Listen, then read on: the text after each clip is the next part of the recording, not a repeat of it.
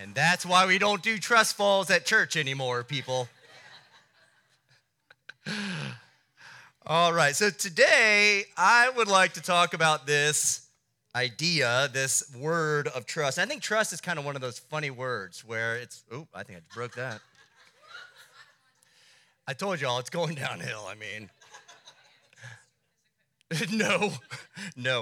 Um, you know, it's one of those words that we use a lot and I, you know, it's, it's one of those where we use a lot, but maybe we don't always think about what it really means, right? You know, it's like like other words we use a lot that don't always think about, like like the word travesty, right? We use the word travesty. Like, for example, it's sure is a real travesty that the Steelers are allowed to play in the NFL, right? Like that's the way that we typically use that one. Or or the word literally, like if you ask my sister, she uses the word literally all the time. Like, I literally cannot believe the Steelers are allowed to play in the NFL. Don't, you laugh. Bengals folks, I'm coming for you next. It's coming, right? So today we're going to talk about this idea and just unpack this idea of trust. And I'll be honest, I'm not probably going to say as much as I'm going to ask. I'm going to hopefully propose some questions to help us reflect and think and, and dig a little deeper internally. Um, but before that, uh, before I get started, for those I don't know, my name's Jon. Uh, my wife and I have been coming here to BACC for, I think, actually coming on five years now. It's almost our five year anniversary, um, as well as our five boys.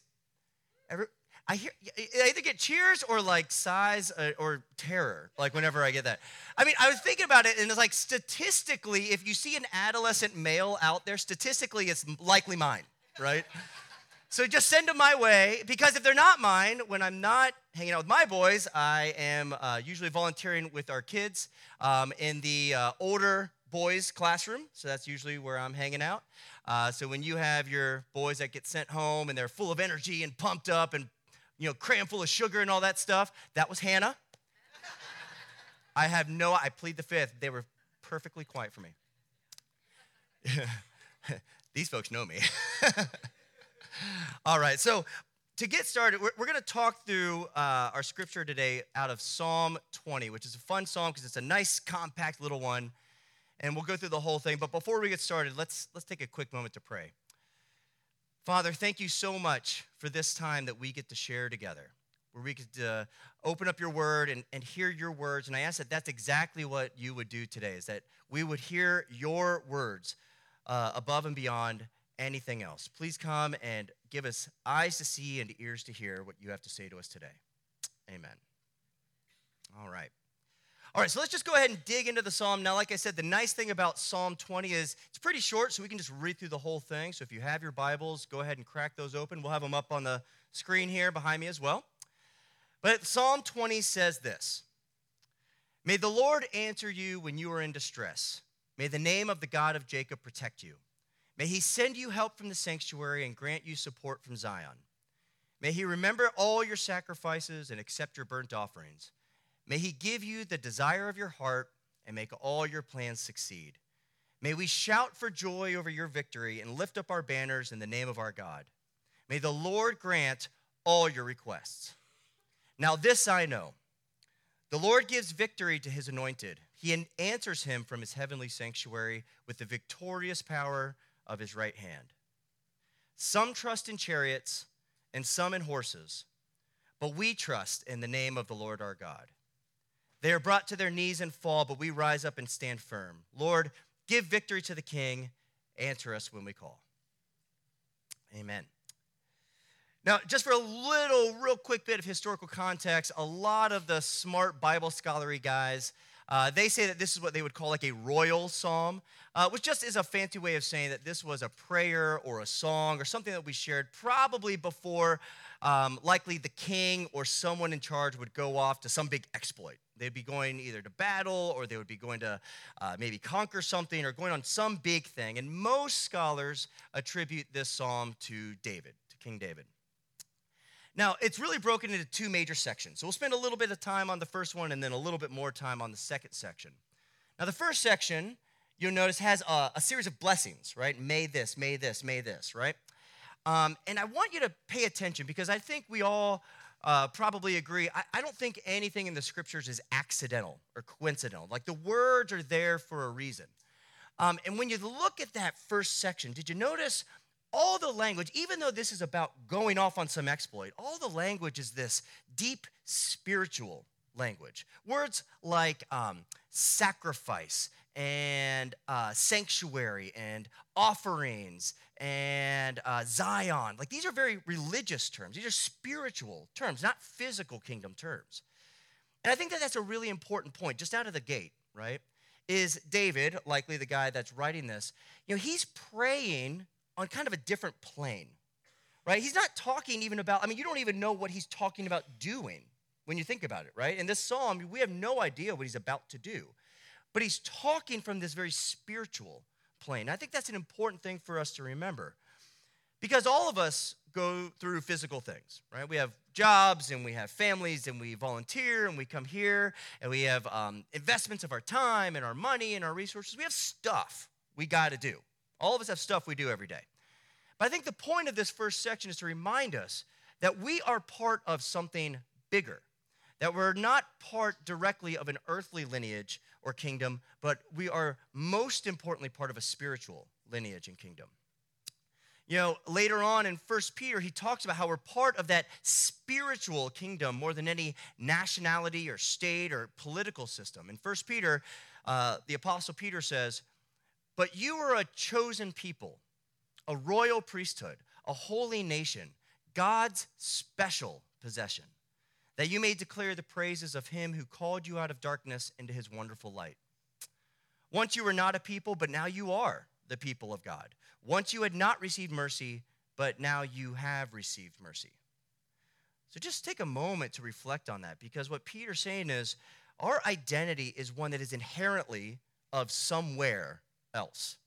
More than American or Republican or Democrat or Libertarian or white or black or Asian or anything else, you are part of a spiritual ancestry and lineage. You've been grafted in if you're a follower of Jesus. Now, it doesn't mean those things aren't important. Those things are, are vitally important parts of our heritage, and we honor those things. But this first section of Psalm 20 reminds us that we're part of something deeper, something more eternal, something with a little more oomph to it, that it transcends any other demographic or any other characteristic. And we're reminded just like David did, to pray for blessings for our leaders. Paul says that later on in Romans. So we're reminded we pray for blessings for our leaders, for even our political leaders. But we don't pray for them through the lens of success for us or what I want or what I think is the right political decision on any given time. What we're actually called to do is pray for God's kingdom, success of God's kingdom. Things like unity and peace, things like that, in the physical world that we live in. And I just think this first section is a good reminder to reframe our perspective for a longer term view, an eternal point of view. Because we know earthly kingdoms are going to pass away, but God's kingdom will endure forever. Amen? And so that sets the bedrock to me, the foundation for the second part of the psalm, which is where we'll spend a little bit more time. This recognition, this reminder that we are part of something bigger. You are part of a spiritual lineage. That sets this foundation to springboard into okay, well, if that's true, what does trust mean for somebody that is part of a spiritual lineage? So let, us kind of hone in on that for a little bit. So I want to go back, if you still have your scriptures open. Um, it's not going to be on the screen. I'll just read it to you. That verse 7, that one little verse right there towards the end there. And it says, Now some trust in chariots and some trust in horses, but we trust in the name of the Lord our God. You know, that just simple short sentence to me brings up a really powerful question. And it really just comes down to this Where do I put my trust really? Right? I mean, think about it for a second. Um, you know, think about the situation the Israelites often found themselves in. Um, they were often attacked or invaded by repeatedly through by different kingdoms throughout uh, the history of Israel. Um, and so, if you are being repeatedly attacked and invaded or attempted to be invaded again and again, I'm not sure that was grammatically correct, but go with me there. Um, weapons are a big deal, right? I mean, you need stuff to defend yourself. And so at the time, I mean, chariots were the most sophisticated and useful tools of battle. They were the, the tanks and missiles of the day. So, you know, a horse was a valuable tool. I mean, there were times throughout Israel's and other kingdoms' history where they would feed the horses before they would feed the people because the horse could help me win a battle and possibly be what prevents me from becoming a slave or even losing my own life, right? So it, it, it's it makes sense that Israel would put their trust in horses or chariots or any other kingdom would. I mean, this could be what turns the tide of battle. Well, this could be what determines the rest of my life or the history of my nation. So, what does it say about David's heart and really our hearts when we say, I intentionally will not trust in the things that I can see, even when the rest of the world does? I will consciously choose to trust in a God I can't see, not just on Sunday and not just on a prayer meeting or not just for someone else's healing, but when my own life is on the line. You know, this brings up some really tough but important questions for all of us, doesn't it? Yeah, how do we respond? How do I respond when things go great? I, uh, I get a promotion, get a bonus, uh, I get the house I always wanted. Uh, the Bengals actually win a game, even though half their roster is injured right? I just got to poke the bear. I can't help it. I mean, Andy's not here. I mean, come on. But also on the flip side, how do you respond when you get squeezed? Right? When you get that bill you weren't expecting, the doctor's report that you weren't hoping for, you get passed up on the job you knew you were the best candidate for, uh, your car breaks down and you don't have the finances to cover it. I mean, how do we respond? You know, where do we spend our time? You know, we as relatively affluent Americans, and by the way, if you are in this country, you are likely more wealthy than um, all about 98% of the rest of the world. Okay, so how do you spend your time? Time's one of the resources we have, time and money. You know, do you spend hours tracking your portfolio multiple times a day, just trying to see if something changed, possibly? Is there some sort of incremental uptick in my portfolio? Do I scroll social media for hours upon hours upon hours to see where I stand in the social hierarchy of Facebook and Twitter and Instagram and all that? Um, do I spend hours following the news cycle and trying to figure out, you know, what's the latest news, you know, phenomenon that's going on? You know, none of those things are bad or wrong in and of themselves, right? But if that's the place we allocate our efforts, our energy, our time, our resources, it can possibly say something about what's important to us, right? You know, for me, it's, it's kind of hard to separate the idea of trust from some of these other things we talk about, like faith and hope and love. They all kind of intertwine together, right? You start talking about trust, and you're naturally going to talk about faith. And then you start talking about faith, you're talking about hope. They all kind of blend in together. It's kind of like a like a rope, like a rope that's you know tied up and twisted together. Um, but I think what's unique a little bit about trust, this idea of trust, is it's inherently relational, right? Like trust inherently has to have something outside of me, ideally, to trust in. Like I am trusting in the fact that this stage is hopefully not going to collapse under me right now, because boy, that would be awkward, right? Um, but we can trust in another person, right? Or not. Uh, we can trust that I'm going to receive a paycheck on Friday. We like we put our trust in something else. It's relational. And to me, it, what it really boils down to is being confident and assured not only in the outcomes of a circumstance, but in the character of the one in control of the outcomes. You know, trusting God is arguably, I would say, probably one of the most challenging but life giving things that we will ever do in our walk with Him, learning to trust Him, right? You know, it's one of the only emotions that we actually have some sort of conscious control over. I mean, most emotions uh, in, in most circumstances are a reaction. Right? So somebody cut you off on the highway, and then you feel frustrated, right? You feel it as a reaction to what some, some other thing that happened.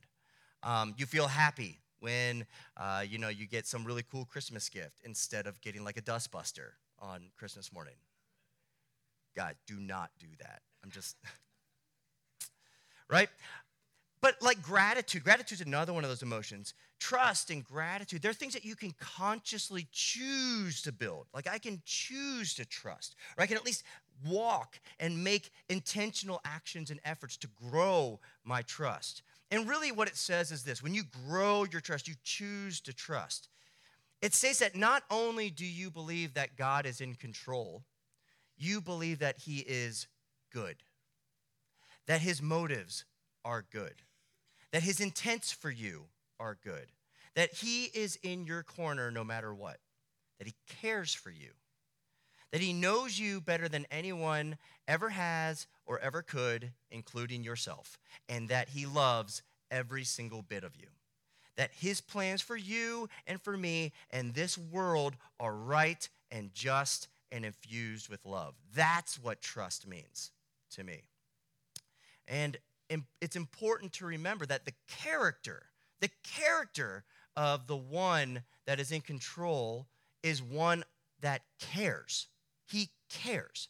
In Matthew 6, when Jesus is talking about the Father, I mean, this is Jesus, he is the representation of God. He is God, right? And he's talking about the Father. He says, if God cares so wonderfully for wildflowers that are here today and thrown into the fire tomorrow, he will certainly care for you. I think in the message translation, uh, Eugene Peterson translates, translates it as if God cares for wildflowers, many of which will never be seen by anyone, how much more does he care for you? And that's it, he cares. Our trust is in his character, in the fact that he cares for us. And what this to me means is there's a big difference for followers of Jesus between living in expectations and living in expectancy. Living in expectations means I have this idea of what I want or desire or demand or expect of God. It's looking at, at our walk with Jesus something like a formula, right? Like A plus B equals C. If I do this and this and this, this will be the outcome I will receive. And it can often lead to a lot of frustration with people as they walk with Jesus because expectancy, what we're actually called into, is this idea that I trust God because of his character, because he is love itself and because he is good. And so, even if things don't go the way I want, I know that because of his character, there's more to the story. And oftentimes, for us as followers of Jesus, let's be honest, it may look like doing something really risky, something that seems ridiculous, something that seems unconventional or even flat out dumb in the world's eyes. You know, we've got story after story of story after this in the scriptures of people that did things that sound pretty dumb. And they were walks of trust, right? Think about Noah building a giant boat in the desert. I mean, building a giant boat is one thing. Building a giant boat in the middle of the desert? Really? That doesn't make any sense at all. Or let's take Abraham and Isaac, right? if you think about it, you know, you have the story of Abraham and Isaac, and y'all know the story, right? So Abraham was wicked old, and Sarah was just shy of wicked old. And God says, You're to have a baby. And they're like, You're nuts. And he says, No, really, trust me, it's to happen. And then it happens, right? And then later on, he says, Now I need you to give that baby back to me, right? That's crazy, right? But that was a walk of trust. He did and trusted God in a way that seems ridiculous. It's interesting though, because it does give me a little extra hope because when you see Abraham and you see the journey of his life, I mean, contrast his experience with Isaac and Sarah with Hagar and Ishmael, where he tried to kind of take things into his own hands. Didn't work out well. Another story King Asa, maybe one we don't talk about as often as like King David or Solomon. King Asa was a little bit after those guys, right?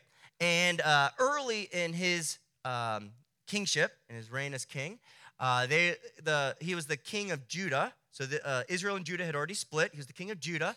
And uh, they were going to be attacked by the Cushites. Those were a group of people in northern Africa. Um, and it was basically just like completely going to be a bloodbath, right? I mean, they were outgunned, outmatched. They were, you know, it talks about language like they were as numerous as the sand on the seashore, which is just a really fancy way of saying you're screwed. Like, it is not going to end well for you. And so King Asa prays, and, and listen to this prayer. I mean, this is just gold. He says, Then Asa called to the Lord his God and said, Lord, there's no one like you to help the powerless against the mighty. Help us, O Lord, for we rely on you. And in your name we've come against this vast army. Lord, you are our God. Do not let mere mortals prevail against you. I mean, that is a prayer of trust if I've ever heard one, right? And it actually worked out in their favor. God intervened, the Israelites completely were saved in a miraculously incredible way. And he made some incredible reforms throughout his reign as king. Interestingly, later on, when he's being attacked by Israel, the king to the north, he kind of didn't rely on his trust the way he did when he was a young king. He ended up trying to take some money, basically contracting with another king and his army to try to fight Israel, you know, try to take things into his own hands, and they lost. Didn't work out well. Or one more example, let's look at Israel when uh, they were being besieged by uh, the Assyrians and then later the Babylonians, right? So one of the folks that they ironically, I'll say, would often go to for help was Egypt. Egypt was pretty rich, so I get it, right? But it's like, remember, those were the guys that, you know, had you as slaves just a little while ago. But okay, no, cool. We'll just pretend like that didn't happen. Let's go to those guys for help.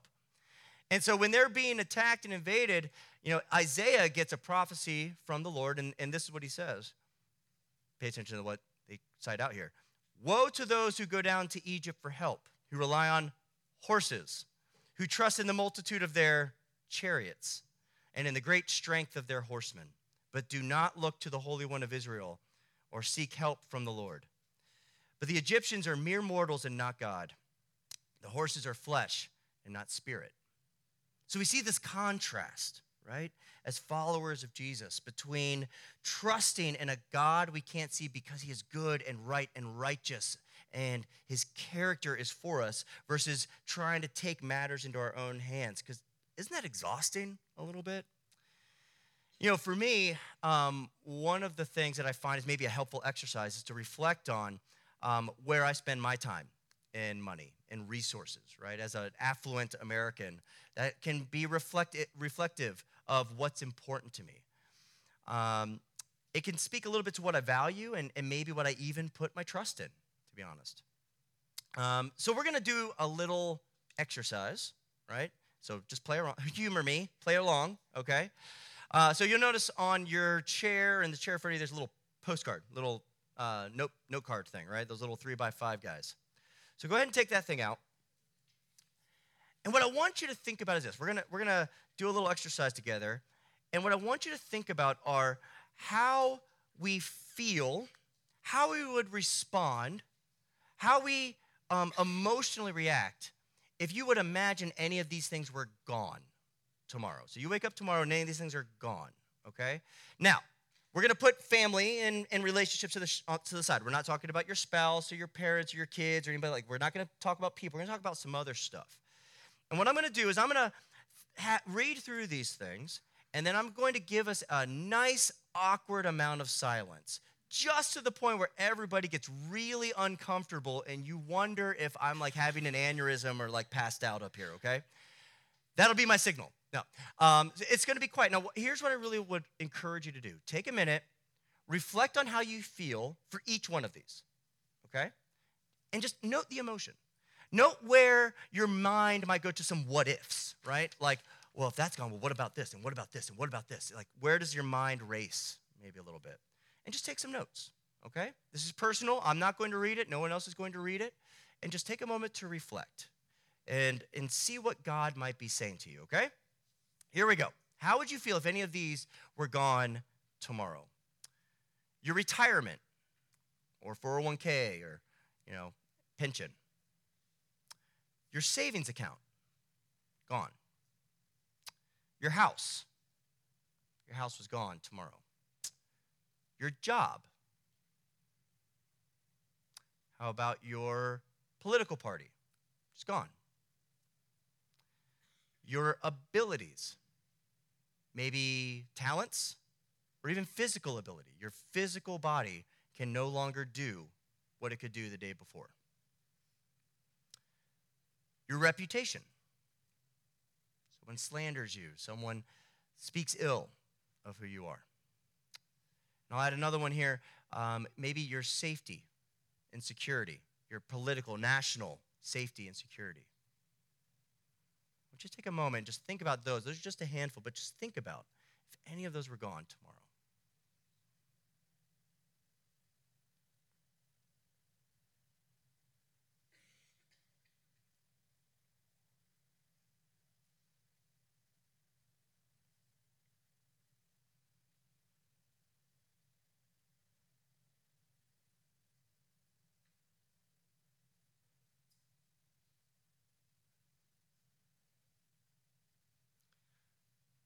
Want you to think about is what is the emotion you feel with those? Do any of those pull an emotion out of it?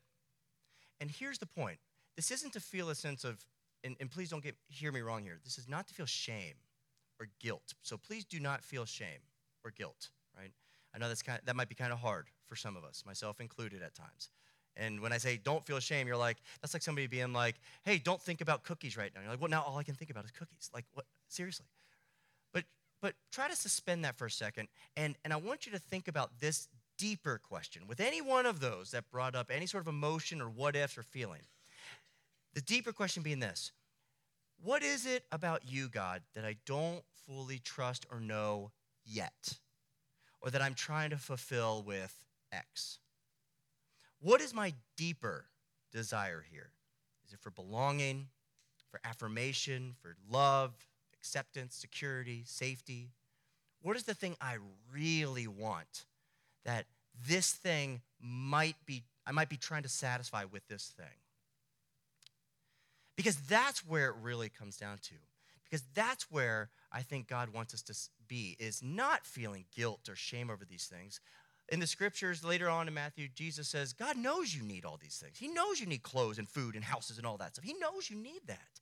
But seek first his kingdom Seek his heart, right? That's what he really wants. He wants us to ask this question God, if, I, if there's something I'm struggling here with, if I'm anxious or nervous or afraid or worried, I think he's encouraging us not to feel shame over it, but to say, what is it about you? I'm not fully trusting yet. And I want you to really pay attention to that last little bit of yet, right? Because God is always at work in all of us. You know, it opens up a couple other fun questions to reflect on. I told you I'm just going to give you a whole bunch of questions today. I'm not really going to actually say anything of any real value, just questions all day long. You know, here's another good question for you like, how do you define success? Really? I'll be honest, I didn't make that one up. I stole it from Andy. And he asked that question of me, and I thought, you know, that's funny. No one's ever asked me that question. I mean, we do it at work, and such all the time. We all do, you know, objectives and goals and plans, and we make up all these things about how we define success and say, our jobs or, or our sports teams or our little league teams. We know what success looks like there, but as an individual or even as a follower of Jesus, it's an interesting question, isn't it, to reflect on. How do I define what does success actually look like? What does it look like? Because I'll tell you, a lot of times, ways that God defines success are not the same way I define success, right? I mean, even when Jesus was on earth, he said success is looking like me going to the cross and dying. And even Peter himself said, No, no, no, you can't do that. That's, whoa, there was a line and you, you're over here now, buddy. Now, he said, No, that's, that's, he even said, Get behind me, Satan, right? Like that's, you have the thoughts of men, not the thoughts of God. Another question How do you fill your free time? I know it seems kind of superficial and silly, right? But like, how do you fill your free time? Do we fill it full of distractions? Right? Things to like take me and distract me from the situation, the people possibly right in front of me? Do I fill it with things that are just trying to like keep me kind of comfortably numb and not paying attention? Um, or am I actually focused on the thing in front of me? Or even if you, and this is kind of a weird one maybe, but if you look at the kingdom through the lens of investment. We like to use that language here, like investment, right? Where Jesus said, where you, where you put your treasure, investment, your heart would be also. You know, what, what do our investments look like? Right? Are we investing in the kingdom? Again, this isn't to feel any sense of guilt or shame, but it's a good reflection. I think that's important for us as followers of Jesus. You know, um, as Janice was praying, as Craig was praying, you know, we're talking about like just how daggone busy stuff gets right now, right? Especially this time of year. Anybody feel busy, right? Quick show of hands. The rest of you are lying. I know it, right? We're all feeling really crazy busy right now. Um, and so when we're feeling busy, it, it gets tempting just to go, go, go, go, go, and not spend that time to slow down, to be silent, to reflect. And so I encourage you to, to reflect right now on what your answer to some of those questions might be. Reflect on places where you, you might be asking God, how do I how do I trust you in this thing? I don't know how to trust you right now. Can you help me trust you? What is it about you I'm not fully trusting yet? Or here's another good one. How do you respond when you feel anxious? That one that one's pretty convicting for me, right? How do you respond when you feel anxious or overwhelmed or worried, scared? We all get scared. You know, these are all questions as we think about this idea of trust, of putting our trust in the name of the Lord, as the psalm said, putting our trust in the name of the Lord, not in horses or chariots. So you've got to think about what does a horse or chariot mean to you? Because it's going to be different for every one of us, right? What your horses and chariots are.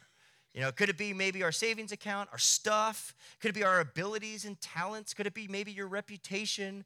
Could it be this your job, like your identity as your job? Any of these could be horses and chariots, right? And we have to constantly remind ourselves and be reminded by the scriptures to put our trust in the Lord, not in the horses, in the chariots in our life. So, let's talk about what some next steps are. What, what could you possibly do from, uh, from some of the things that this rambling madman up front has shared with you today? Well, first, I, I would say if you don't know Jesus as the provider, the caretaker, the one you can trust in to make uh, to, to take care of you, to help you, to fulfill you, to provide for you, to guide you in the plan for your life. I'd say today's a great day. Today's a great day to make this the first day that you know Jesus says that one. And for all of us, um, if you picked up those communion elements on the way in today, uh, this is a great time to reflect together on the fact that we are now part of a group kingdom, part of a place where we can trust God together. So, if you would, go ahead and open up your communion stuff with me? And we can reflect for a moment on the fact that Jesus is here with us, that he is Emmanuel, God with us, through the joys, through the troubles, through the pain, through the hope, through the celebration. And as you're taking those communion elements, the ushers in the back, now is when they're going to come up. And please drop in your Connect card. Uh, take a moment to fill that out, drop in your Connect card or any offering you might have.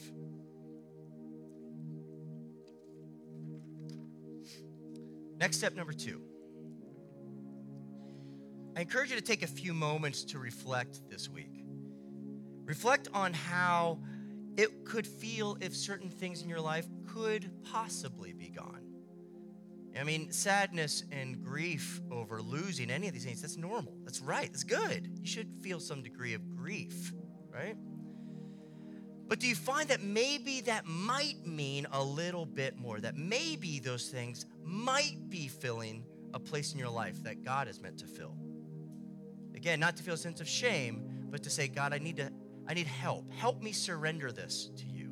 Help me trust you with this thing. Instead of trusting in my personal horses and chariots. Help me to trust you.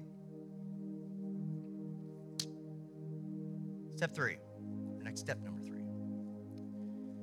When you feel anxious or overwhelmed or scared this week, because we all feel those things. We feel anxious, we feel overwhelmed, stressed out. We can take the nice vanilla version of just, I'm just stressed out, right? First, give yourself a little grace, okay? Because I know God certainly does.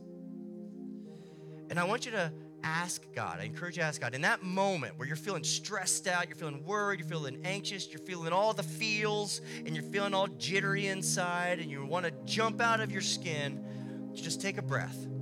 Take a nice long breath and ask God, what is it about this situation that I'm not fully trusting you with yet? And ask Him for His help. And He promised us, it's a promise. He said, He won't deny people that ask for help. He won't deny folks that ask for the Holy Spirit. He won't deny you. If you ask Him for help, He is a happy, glad giver of every good and perfect gift. He will give you help. And finally, if if there is anything in your life that you know you need a little bit of help trusting him with, and you want to get a little bit of extra help today, a little bit of extra support from this beautiful community that's surrounding you here, I encourage you to get prayer. We'll have folks praying here in the front, probably a couple in the back, or even the person next to you, right? But get prayer. We are a community, we are a family, right? And families stick together. I'm pretty sure that, like, Lilo and Stitch taught me that, or maybe Moana, or one of the 45 other Disney Pixar movies that I've seen. They're on to something, right? Families stick together. We, we care for each other. So pray for one another, right? Um, we're happy to pray for you together. Let's spend a few more minutes in worship as we, we celebrate the one that we can put our trust in.